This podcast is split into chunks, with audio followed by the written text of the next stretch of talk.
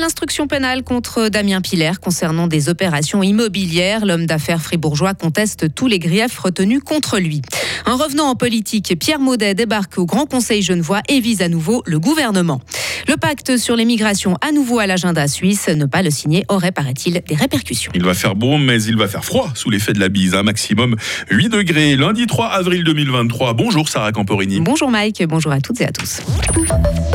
Damien Piller, toujours en délicatesse avec la justice. Selon la RTS, le ministère public fribourgeois a ouvert une nouvelle instruction contre l'homme d'affaires suite à une ancienne plainte de Migros.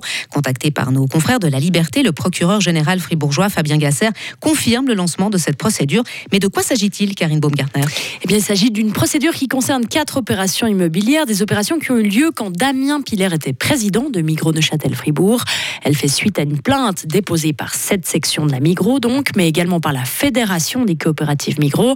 Elle concerne 4 rachats. Celui de GSLST, alors propriétaire d'un bâtiment à la route d'Agy à Grange-Paco, l'achat d'un immeuble à Romont, l'ouverture d'une Migros à Néru et enfin la convention sur un projet immobilier à Don-Didier.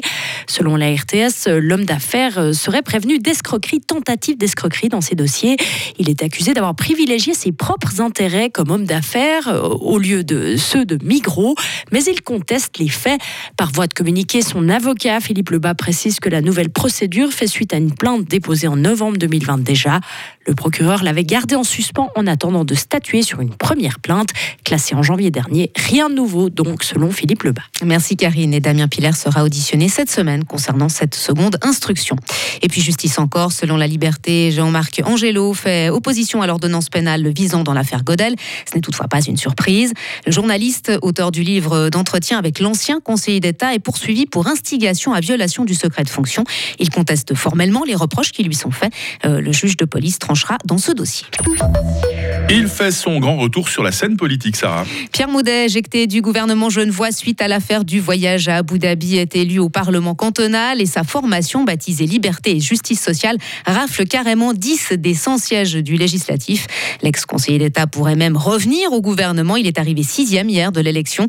Personne n'a été élu au premier tour, mais la PLR Nathalie Fontanet, en tête du scrutin, a manqué la majorité absolue de quelques centaines de voix seulement. Les crédits Covid abusifs pourraient atteindre au total plus de 300 millions de francs. Oui, selon le secrétariat d'État à l'économie, environ 2700 plaintes pénales ont été déposées en Suisse concernant ces montants accordés à des entreprises pour garantir leur liquidité pendant le semi-confinement de 2020.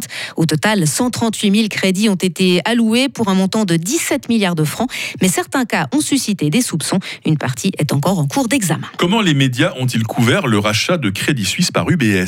C'est la question que se pose le ministère public de la Confédération. Il a mandaté plusieurs services internes et externes pour obtenir des clarifications à ce sujet. Il s'interroge notamment sur le fait que des médias internationaux avaient déjà fait état de mesures d'urgence prises par les autorités suisses pour sauver Crédit Suisse peu avant la conférence de presse du gouvernement dimanche 19 mars, et cela en se référant à des sources de confiance. Mais les médias helvétiques, eux, ne pouvaient que citer leurs homologues étrangers. La question du pacte mondial sur les migrations refait surface après 5 ans en Suisse. La commission de politique extérieure du Conseil des États s'empare du sujet cette semaine. Les chambres vont pouvoir maintenant réellement débattre du fond, à savoir l'adhésion ou non à ce texte. Un refus de le signer porterait préjudice à la réputation internationale de la Suisse. C'est en tout cas ce que craint Vincent Chetail, directeur du Centre global des migrations à Genève. Les États comme par exemple les États-Unis et le Brésil, qui n'avaient pas voté en faveur du texte, ont aujourd'hui changé d'avis et ont endossé le pacte.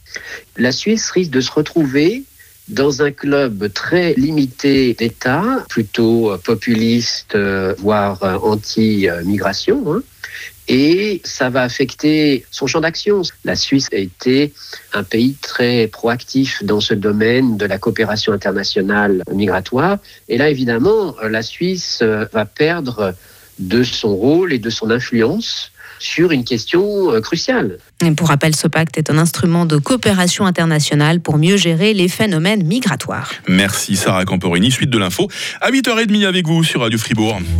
Retrouvez toute l'info sur frappe et frappe.ch.